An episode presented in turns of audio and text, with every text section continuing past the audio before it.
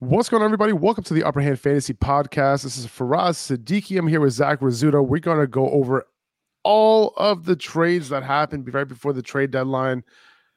That was an exciting one, man. We didn't expect, well, I didn't expect that many trades to go down because usually when it comes to the NFL trade deadline, it doesn't get too crazy. It usually doesn't get too crazy. Yeah, it's like, you know, maybe one or two guys get moved, and it's usually no big names. Right.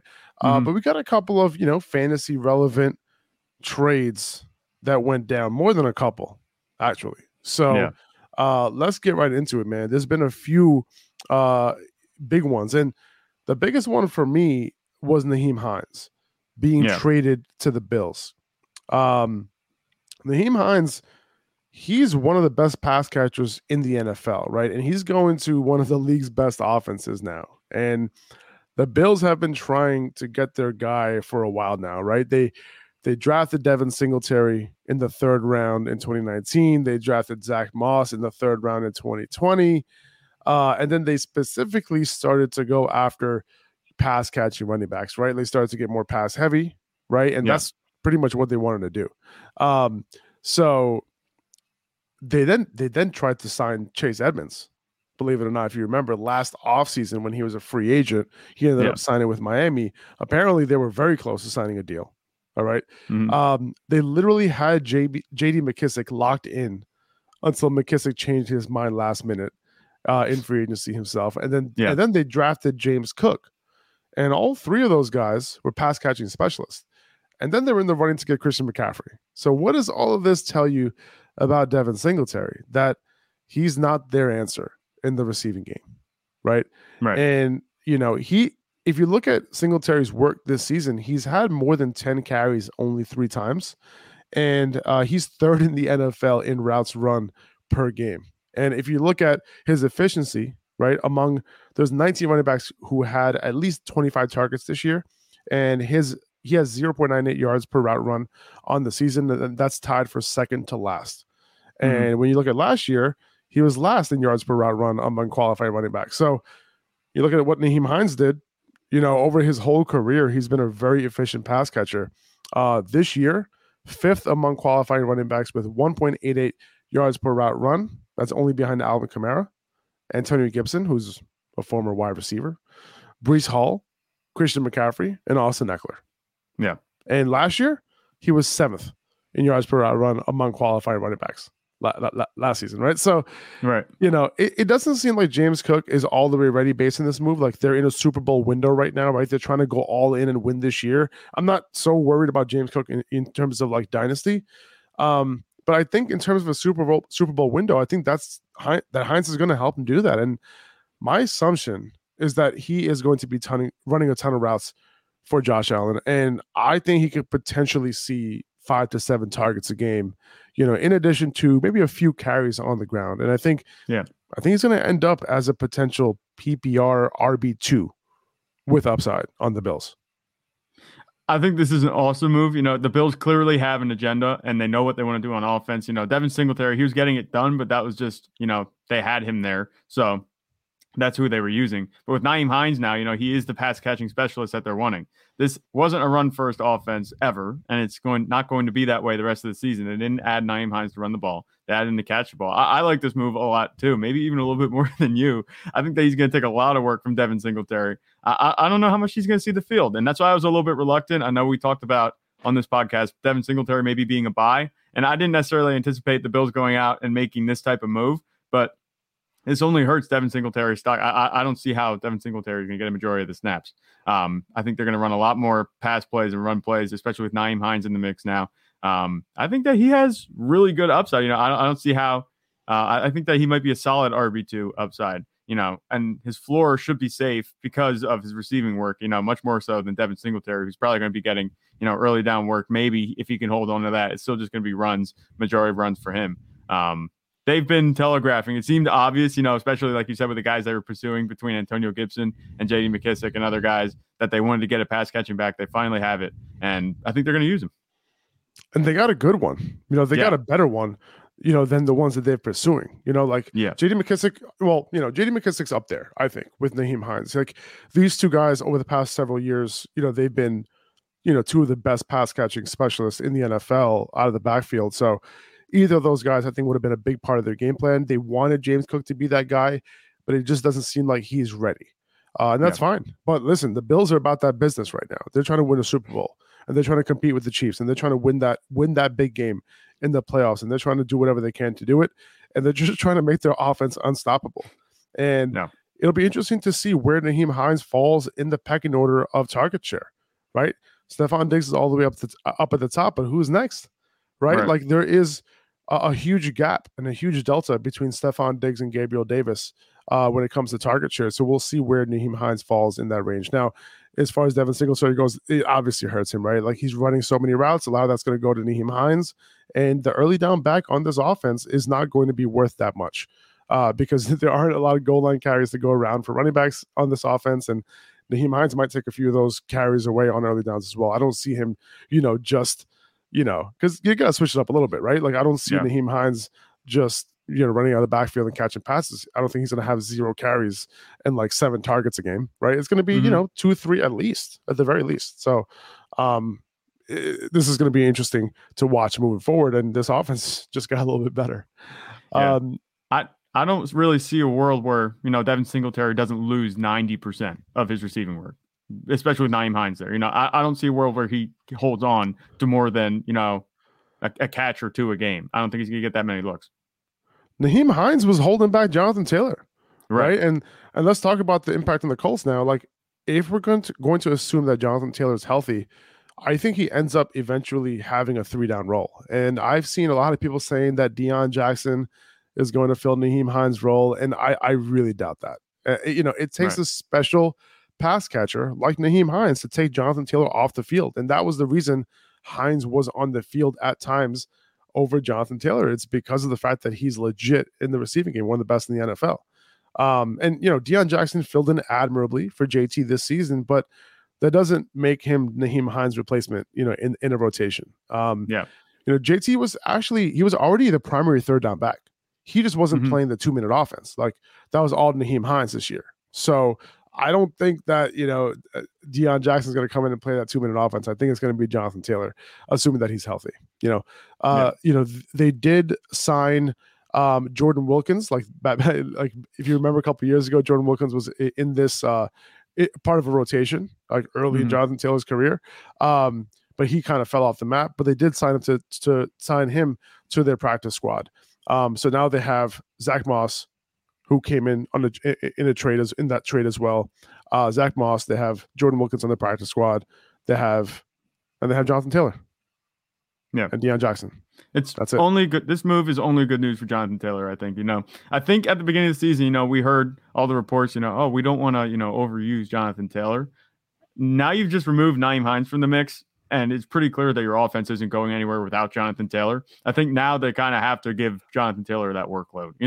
Your quarterbacks, the passing game isn't, helping you out. The running game hasn't been perfect. And we know Jonathan Taylor's been a little bit banged up, but he's going to come back healthy. I think he's going to get majority of the workload again. And he should, like I said, I think I'm not going to bet against Jonathan Taylor. I think he's going to come back and look a lot more like Jonathan Taylor than he has in the past few weeks, especially if he could pick up just a little bit of the passing work. Obviously he had a couple games where he had some targets coming his way, but it hasn't been consistent. I think it'll be a little bit more consistent, his workload now, a little bit more diverse, and it'll help him in the long run to be, have a higher floor, I think, than he's had. I think his upside is still attainable. He's just still a few weeks out from that, I think. I think he will get there, though. But in the meantime, this receiving work that is going to be left by Nyheim Hines should be split. Some of it's going, the most of it's going to go, I think, to Jonathan Taylor, and that's going to help him. Better weeks are ahead because of this, even more so than before, because Nyheim Hines was moved. Yeah, as of right now, it's noon on the East Coast, so we haven't got any word on the Colts' practice status just yet. But we'll see, if Jonathan Taylor's practicing today. He might not. Because he did twist his ankle again on Sunday. So he might not, the reports later in the week, probably a little bit more, accurate and more predictive of whether he's going to play this weekend. But just make sure that, if Deion Jackson's available on your waiver wire, whether you have JT or not, probably a good idea to pick him up right now. Yeah. Okay. We had TJ Hockenson traded to the Vikings, who basically have lost Irv Smith for the season. This is an upgrade for the Vikings offense, for TJ Hockenson as well. Kirk Cousins gets the upgrade to. And, you know, if you look at like how he's performed and how Irv Smith has performed, it's kind of night and day. You know, like when you look at, when you kind of look deep in this, you know, among 11, let's see, there's 17 tight ends this year with at least 30 targets. And Irv Smith was dead last in yards per route run. TJ Hockenson was fifth in yards per route run, and that was only behind Travis Kelce, Mark Andrews, David Njoku, and Dallas Goedert. Obviously, that big game played a huge role in those numbers, but you got to count it all, right? Yeah. And if Irv Smith was second on the team, and he was, by the way, in targets per route run ahead of Adam Thielen, I think Hockenson is going to earn some targets on this team and be a solid tight end one for you for fantasy.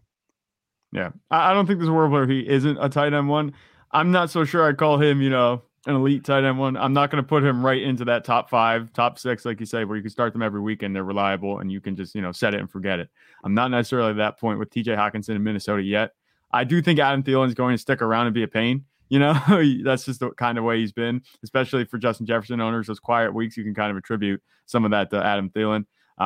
But it's a really good addition on paper. I'm curbing my enthusiasm just a little bit. It is exciting. I think TJ Hawkinson's in a better spot than he was in Detroit. Not only is it a better offense, but he should have a bigger role. I think he's going to be able to get more targets because Kirk Cousins is just a little bit better than Jared Goff, I think. So I think that you know, obviously he's going to be much better than he was in Detroit. But I want to see how he does. You know, I want to see how he gets used this first week coming back. I think that there's a lot to be excited about, but like I said, I'm just kind of tempering expectations for this week. It might take a week or two before we see him kind of get, you know, into the actual flow of the offense. It is already Wednesday. He should get a full week of practice, but, you know, that remains to be seen. So I'm just curbing my enthusiasm a little bit, but it's a good move overall. Bottom line is TJ Hawkinson's stock just went up. Yeah, exactly. Let's see. Now, as far as the Lions go, like on that side of the ball, like I don't know if it helps anyone specifically. Amon-Ra St. Brown, you know, he's going to continue to get targeted at an elite rate. You know, maybe Josh Reynolds can get some extra targets going his way. That would be ideal. You know, to have the targets just like more concentrated between like Amon-Ra and Josh Reynolds, but we'll see, right? The next tight ends to step up are Brock Wright, followed by James Mitchell. Mitchell's more intriguing to me, but Brock Wright is likely, you know, to get the first crack at the job to replace Hockenson. Like for fantasy right now, I'm not really interested in either of them, but we should keep an eye on what the route participation looks like in this first week without Hockenson. Are they sharing the role, or is one guy getting it all? Right. I don't think the Lions are going to be, you know, any different as far as are they going to throw more or run more because of this.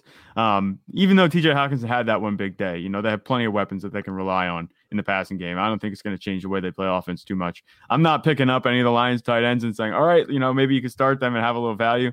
We've seen how tight ends are this year. I don't think there's anything to be excited about too much. You might add one prospectively if you're in a really bad spot at tight end, but otherwise, you know, I'm just keeping my hands off of it. The offense remains, you know, just about the same as it was prior to the trade. All right, let's take a look at this trade from the 49ers to the Dolphins. Jeff Wilson was traded to Miami after the Dolphins traded away Chase Edmonds to the Broncos in the Bradley Chubb deal. It's funny, like the Bradley Chubb got traded. That was the big name. And then if you look in the trade details, you see that Chase Edmonds was dealt in that deal. But let's start with Jeff Wilson real quick. Edmonds was completely, you know, phased out of the Dolphins offense, right? He played only 36% of the Dolphins snaps, you know, after coming in as a big money free agent. But, you know, okay, we can hit on Edmonds. But, you know, I think the problem with Edmonds in Miami was that he didn't fit the outside zone run scheme, right? And Mike McDaniel thought he could add that to his game, given how explosive he was. You know, if he can figure out that one cut burst and run through that line, he'll be able to like pick up some big plays, but it just didn't work out. You know, and because for me personally, like if I'm thinking like, all right, if this guy can figure that one cut, right, one cut and run bouncing off tackle, you think about a guy like Edmonds, that's kind of intriguing, right? Yeah. But apparently those outside zone run scheme, like it just didn't happen for him. When Edmonds was in Arizona, he was playing on an inside zone run scheme offense. And he said himself this offseason that he was getting used to that, and it's just different. And it looks like he never got used to it. So, and they just shipped him off because there was no hope. Jeff Wilson, on the other hand, he's an outside zone guy, right? And obviously had success with that under Mike McDaniel and Kyle Shanahan in San Francisco.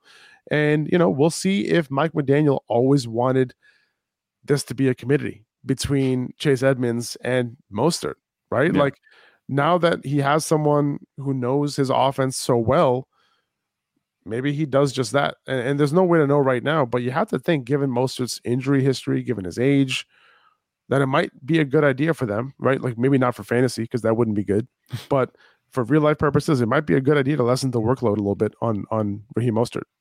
Yeah. And I'll hit on the Dolphins, you know, backfield soon when we talk about buys and sells this week.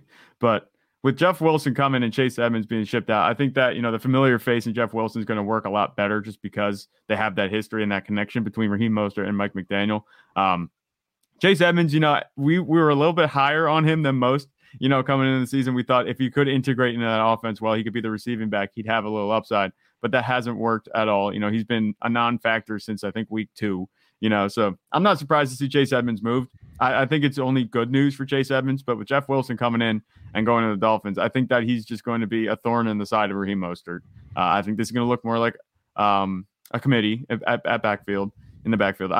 It's a passing offense too, so it's already tough to trust a running back. We saw it last week, you know, with Jalen Waddle and Tyreek Hill both going over 30 points, and then Raheem Mostert had 7 points. You know, it was a relatively quiet outing. I'm expecting to see more of that. So adding a new running back, they replaced Chase Edmonds as soon as they got rid of Jeff Wilson. They're clearly not ready to just have Raheem Mostert take the keys and lead the backfield. They want to have more than one guy involved. So for me, you know, it's just the exact same situation for Mostert with just a little bit more risk because Jeff Wilson, you know, is familiar in the offense. I think he could be a contributor much better than Chase Edmonds was. So do you think it's possible to still have a chance to sell Raheem Mostert? Or do you think... Do you think that Jeff Wilson coming in is just a key indicator where everyone's just like, oh man, like he has no value anymore? You think there's still a window? It's not a no value. I think there's definitely a window, and he is one of my sells for today with Raheem Mostert. I think that, you know, Jeff Wilson coming in on paper, you know, if you leave out the fact that he's familiar in the system, and some people might not, you know, immediately jump to that conclusion. If you leave out that fact, it looks like just a 1-for-1, same thing. You know, you get rid of a running back, you add a running back. Neither of them like own their backfield when they're on their own respective teams, you know, with Jeff Wilson in San Francisco, and coming in, Chase Edmonds didn't really have the, you know, stranglehold on the backfield unless injuries were a thing. So I think that it looks exactly the same on paper at this point, and that's why I'm saying get your hands off Raheem Mostert right now. But we'll talk about it later.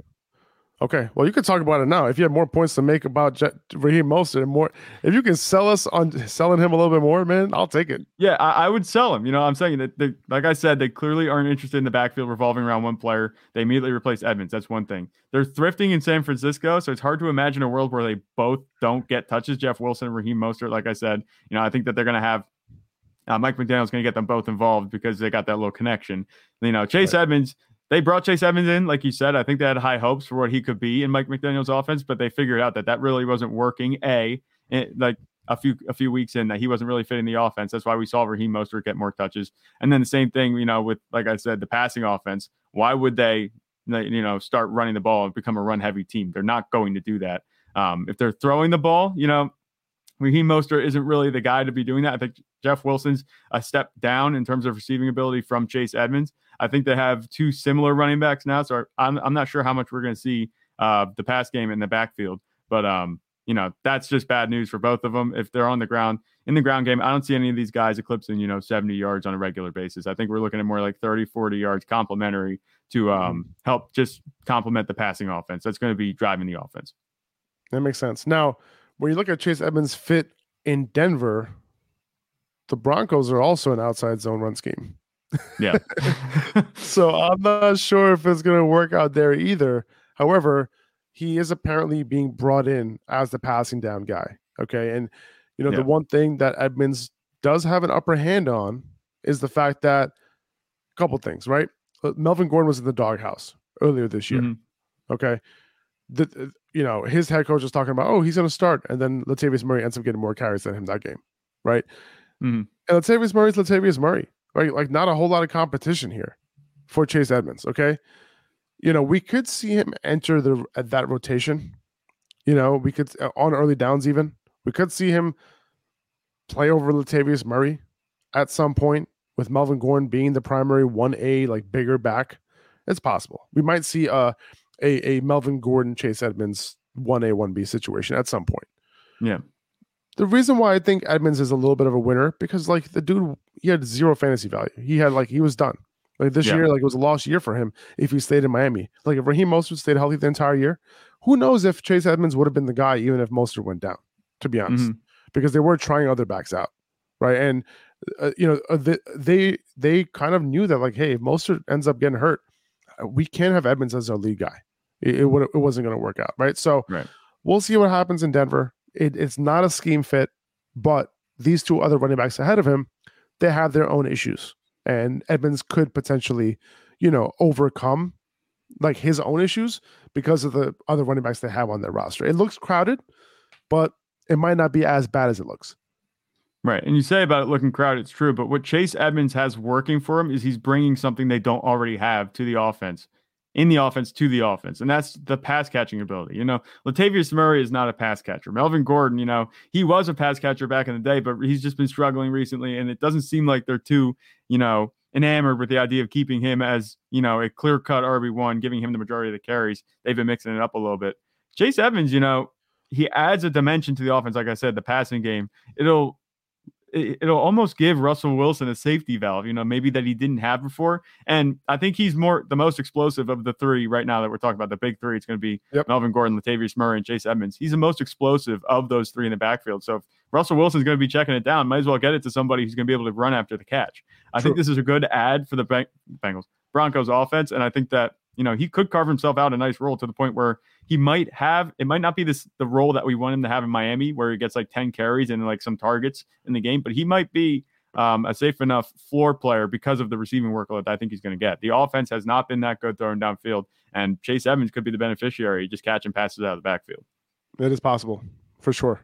Now, and then, with Jeff Wilson getting traded, Elijah Mitchell remains the clear handcuff to Christian McCaffrey. When he's healthy, when he becomes healthy, right? Right. I definitely want to, because you never know if Christian McCaffrey were to ever get hurt. You never know. Elijah Mitchell might have been sharing the load a little bit with Jeff Wilson, given how well he's been playing this year. Right. All right. Let's move on to Chase Claypool, who was traded to the Bears, giving Justin Fields another weapon to work with. Now you have to upgrade Fields, right? Yeah. Because he literally had no one to throw to outside of Darnell Mooney. I don't think Claypool was worth a second round pick. No. But I'll say this, but I think it's worth giving Fields, more to work with, right? Whoever it is, just to help him in his progression that we're seeing right now, right? He's improving, right? And at this moment, to give him another weapon right now in this moment that Justin Fields is going through, I think it's a good move. You know what I'm saying? And I think he can continue to improve right now. And you can only go so far and do so much without a couple of solid weapons. Right. His ceiling was capped. Right. And I hope, as a result of this trade, the Bears start to let Fields drop back more. Over the past 5 weeks, he's averaging less than 23 pass attempts per game.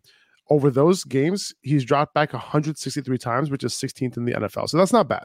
Right. Yeah. And that might even go up a little bit more with this news. Now, as far as Claypool's value, even with a big, even with a little bit of an uptick in overall pass attempts, I don't think there will be enough to go around for him and Mooney. And I don't know if this is a hot take or not. I have no idea what people generally think about this, but I prefer Mooney because he's shown the ability to be efficient. He's shown the ability to command a large target share, command a large air yard share. He's a good wide receiver, and I just think he's a better wide receiver than Chase Claypool. He's been able to put up production in a terrible pass environment, right? Passing environment, right? This season and even last season, to be honest with you. And, Claypool has not shown that ability himself. Right.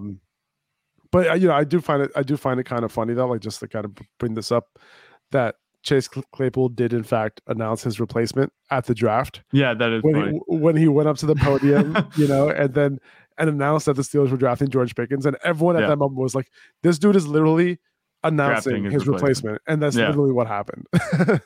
But it's just how it goes. But his replacement, like, this trade is great for him. It's great for George Pickens.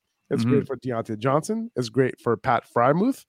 Because Claypool, you know, he was getting a decent number of targets per game, you know, 5, 6, 7, 8 targets a game. And, like, you know, those targets need to go somewhere. And now it's probably going to be a lot more tightly distributed between those three guys. So the Steelers receivers, I think, are, you know, get a little nice win here with Claypool moving on to Chicago. But what are your overall? That was a lot. Sorry, Zach. But, like, no, you're good. What are your overall thoughts of this trade? I think Chase Claypool has a chance to be a lot better than, you know, you just described. You know, I'm not saying that he's going to be a wide receiver one. Or I'm not saying he's going to be a high end wide receiver two or even a wide receiver two. But I think he has a chance to be a lot better on the Bears than he was on the Steelers. He was competing with some very good receivers. You know, George Pickens is nothing to sneeze at. It's clear that Kenny Pickett, you know, had a connection with him. And we know Deontay Johnson, you know, he commands targets and he's a good receiver. You know, he gets that target share every week, regardless of whether they're winning or they're losing. That's just how Deontay Johnson is. And Pat Freiermuth was, you know, having a quiet breakout season. Obviously, you can call it a breakout because the tight end landscape is just so barren. But, you know, he was also showing a little connection too with Kenny Pickett. And the quarterback situation was bad in Pittsburgh. He goes to still a questionable, you know, at this point, quarterback situation in Chicago. But with Justin Fields, it seems like he's more on the upswing. And there's not that much competition when you look at it. It might look like a crowded room. You know, you see the guys that he's been throwing to, Dante Pettis and Equanimeous St. Brown. And we know that Darnell Mooney's there. Cole Kmet just scored his first touchdown since 2020 last week. That's not going to keep happening, so you don't have to worry about him. So, but when you look at it, I think Chase Claypool is better than everybody, except maybe, like you said, Darnell Mooney. So this is a nice wide receiver two addition to the Bears offense. He's a big receiver, which the Bears don't really have, even though Equanimeous St. Brown, he's a little bit taller than most of them, but it adds a new dimension to this passing attack, I think, that the Bears haven't had. He's a solid overall receiver, so just a new target and a new toy for Justin Fields to play with at a good time, too, with him coming off his best offensive performance. I think this could be a nice addition. You know, he could quietly have some good games and provide some value as a wide receiver three and a really nice flex play, I think, on a week-to-week basis. So I actually like this move, even though the Steelers, you know, may have received a little bit more than they should have in return. They probably how do you think that phone call went when they were talking about facilitating this trade? They're like, yeah, he's a talented receiver. Our quarterback situation sucks, though. He'd probably be good with Justin Fields. You know, he's like, just sell him on that. Remember that four-touchdown game? Remember that four-touchdown game in 2020? Like, I'm sure Mike Tomlin, like, he probably muted the phone and looked at everybody in the room and said, they're offering us a second round pick. Yeah. And then we'll just like, take it. Right. You unmuted. All right. You got yourself a deal. Yeah. It's close. It's close. He goes, it's close. You know, we think he might be worth more, but we will take it. We'll do you a solid here. Cause neither of us are going anywhere this year. I do the same thing in fantasy football trades. Like when I offer a trade and it gets accepted and I have a feeling that I really like won that deal. Yeah. I still like, even though after they accepted it, like I try to make them like reassured and I'll like send over a text or something. I'll be like, hey, great deal, man. Great deal. You know, it's just one of those things. I need a receiver. So my favorite line. Hopefully this works out. Hopefully it works out. Hopefully they score. Yeah. All right. So moving on to, I wanted to talk. Okay. So you like Claypool a little bit more. Okay. Yeah. That's good. I like it more for the offense and Justin Fields and, you know, this offense to continue to move, but okay. I can see that. I mean, Claypool has had his games. You know, he could potentially have a few games, you know, this year, you know, on that offense, maybe being a more of a focal point, right, for that offense. And we'll see. Like, I would bet on Mooney to maintain target share and air yard share and all of that. Yep. But it's possible that I wonder where Claypool plays. You know, he was playing the slot for the Steelers. Like, I would assume he'll play on the outside, but maybe they go to 11. Yeah, maybe he'll go 11 personnel and play out of the slot, but we'll see. We'll see. He hasn't had so much success on the outside, but we'll see what they choose to do in Chicago moving forward. I wanted to touch on Calvin Ridley real quick. You know, he was traded to the Jaguars, obviously still suspended for the rest of this year. And this move definitely helps Trevor Lawrence, right, next year with Calvin Ridley, Christian Kirk, Zay Jones, right? He'll have a solid wide receiver core, assuming all those guys are still there, assuming those guys are healthy, and assuming Calvin really gets reinstated because he still has to wait on that and, you know, get Roger Goodell's blessing. But nice little upgrade for Lawrence in Dynasty. Yeah, in Dynasty, I think that's definitely how it's going to go. you know, Calvin Ridley suspended, it's hard to get excited because he's not going to be playing, you know, at all this season. It's like, wow, they added a player that we're not going to be able to see till next year. That doesn't help anybody. But it doesn't look like the Jaguars are going anywhere. You know, they're still in, it looks like, a rebuild. Trevor Lawrence, you know, people give him crap for not being as good as advertised. You know, he was a really good prospect coming out of college. He's had some rough teams to work with, and they are getting better, but it's just the way it's going. We still got to give him a chance. I think that next season with Calvin Ridley, things are going to be a lot easier for Trevor Lawrence moving forward. That's the biggest upgrade. I'm not sure what Calvin Ridley's going to do. We haven't seen him. He's been out of football for a long time, almost like Michael Thomas-esque amount of time. So we'll see how he looks coming back in an offense that isn't really that good. But unless we see major steps taken, you know, I'm not gonna be able to project anything for next season. But this could be good. I think Calvin Ridley, I don't know, his fantasy value at this point, I think it's about the same. You know, he was going to be competing with Garrett Wilson and Kyle Pitts if he did come back and play for the Falcons, you know, next year. But I'd say the offense, even though he is probably the clear number one there, I'm not sure his value moves up that much higher than it was. I think it might just stick around right where it was. Yeah, when he got suspended, I was saying just to sell him. Like, if you can get like a 2023 second, go ahead. Yeah, sell him. If you get anything less than that, like, don't. But a 2023 second, I was willing to sell him for. I still am, by the way. Joshua Sanders put this in the chat in the live on YouTube. I overpaid for Justin Fields in Superflex. LOL. All caps. LOL. Yeah. Sent him Derek Carr and Tyler Boyd. Josh, this is not an overpay. No, it's not. Oh my it's God, not an overpay. No. Especially after the week that we just saw Derek Carr have. No, not an overpay. Derek Carr. What did we say in our rankings episode? The quarterbacks rankings episode. I literally said, I'm ranking Derek Carr high this week. You know what that means. When all the expectations are on Derek Carr to perform a certain week, what does he do? He shits the bed. Yeah. Every single time. He does not disappoint. So here's what we're going to do. Good matchups. We're not going to rank him high anymore. Mediocre to bad matchups. We'll put him like where he belongs, which is like QB 15. Yeah. No matter what. Okay. Right. Good. Oh, I'm glad we're. I said we call him. At least I called him sidecar, and he's not doing that job. He's not helping Devontae Adams. He's not doing his job. It wasn't a good week. He has no rushing upside. Justin Fields is rushing. You know, we're talking about him as a potential QB1 now. That's easily in Superflex. The value that you just got there, you just upgraded for pretty much nothing. Okay, Tyler Boyd. Chances are he was on your bench. You know, or maybe you're starting him at flex this week because Jamar Chase was out. But that's a really good deal for me. Seriously, man.